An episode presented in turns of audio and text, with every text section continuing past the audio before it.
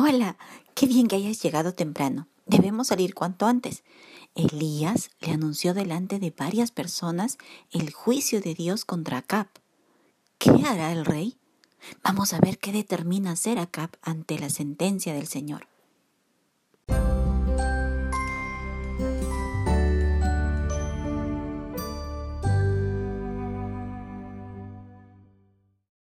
Leamos Primera de Reyes capítulo 21, del verso 25 al 29.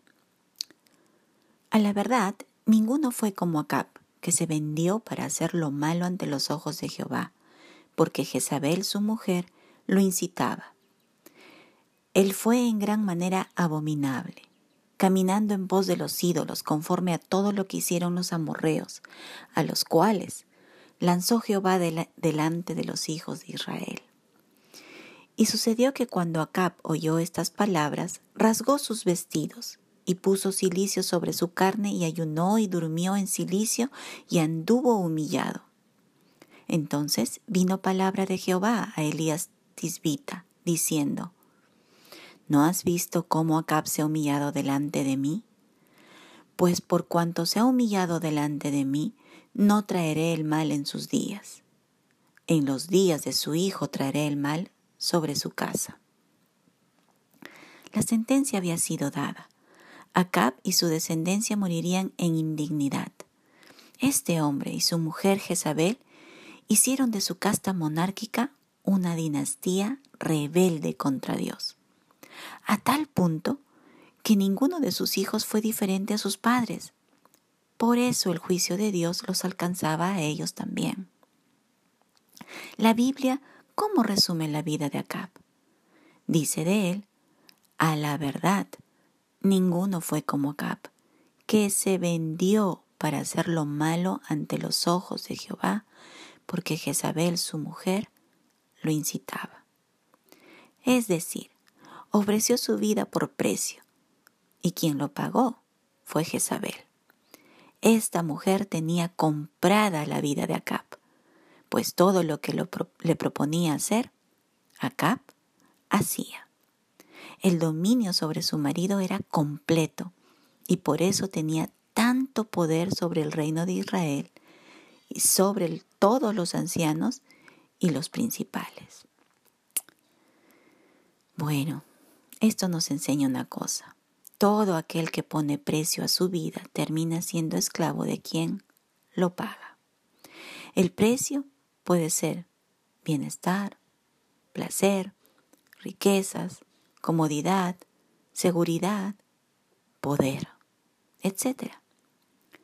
Podrá por un tiempo disfrutar de estas cosas que le son dadas por quien le compró, pero tarde o temprano se demostrará el dominio sobre su vida y llegará a hacer cosas sin juzgar si son correctas o no. Acab se sometió a Jezabel y ella supo mantenerlo en esa posición con astucia y maldad. Acab no era inocente de estar en esta condición. Por eso el Señor lo juzgó declarando su pecado y la consecuencia de éste.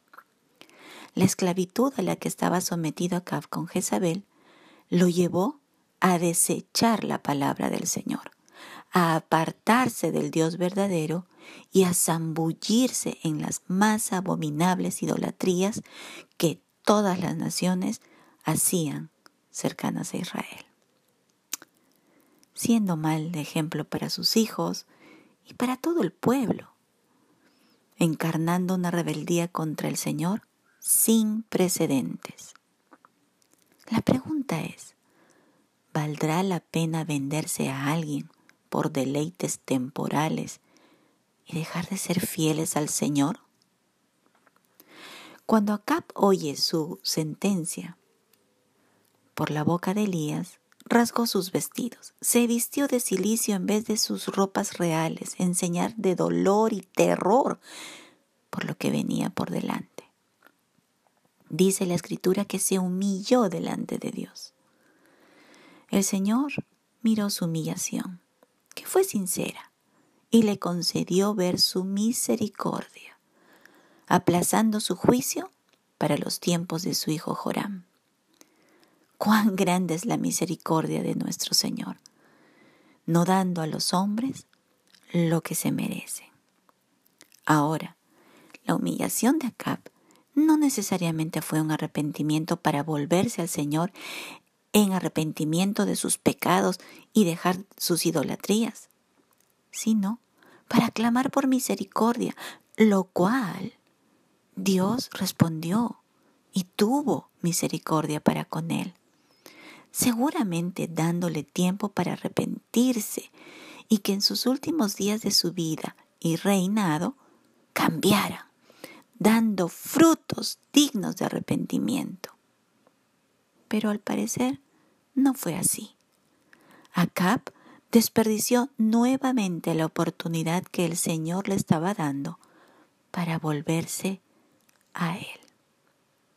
Este es también un claro ejemplo de la diferencia entre un arrepentimiento genuino de corazón para dejar la vida pasada y volverse al Señor con aquella, aquel arrepentimiento como que siente dolor para, para lo que ha vivido antes sin haber pensado que había consecuencias por ello y que más bien está aterrado por las consecuencias. Pero esto es diferente. Dios busca el arrepentimiento genuino para darse vuelta y cambiar el rumbo por donde se estaba andando, lo cual Acab no hizo.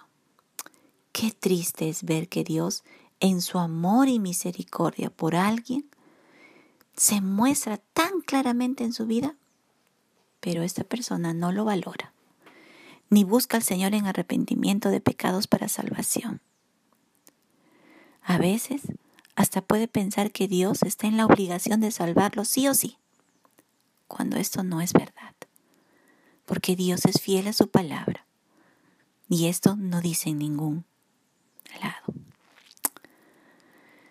Porque el juicio del Señor llega y no hay manera de escapar de él, a menos que haya confesión de pecados y creer que Jesucristo le otorga la salvación por una gracia inmerecida. Acab no podía decir que el Señor no le dio oportunidades de salvación. Todo lo contrario, le dio muchas oportunidades. Así también, todo el que escucha una y otra vez el Evangelio de salvación y no viene rendido a los pies de Cristo por salvación, sino que por ahí se muestra religioso, pero sin cambio de vida.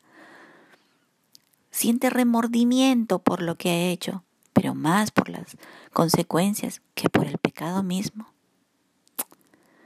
Es porque no ha experimentado el nuevo nacimiento y la obra del Espíritu Santo en su vida. Y solo está postergando el cumplimiento de su condena. Ahora, si tú no te has acercado en oración al Señor en arrepentimiento de pecados, clamando a Él por salvación por medio de la fe en el Señor Jesucristo, quien pagó el precio del castigo en la cruz del Calvario. Te invito a hacerlo ahora, para que aproveches la oportunidad que hoy te da el Señor y veas su obrar sobrenatural en tu vida cada día y para que seas libre de condenación eterna. Dios te bendiga. Chao.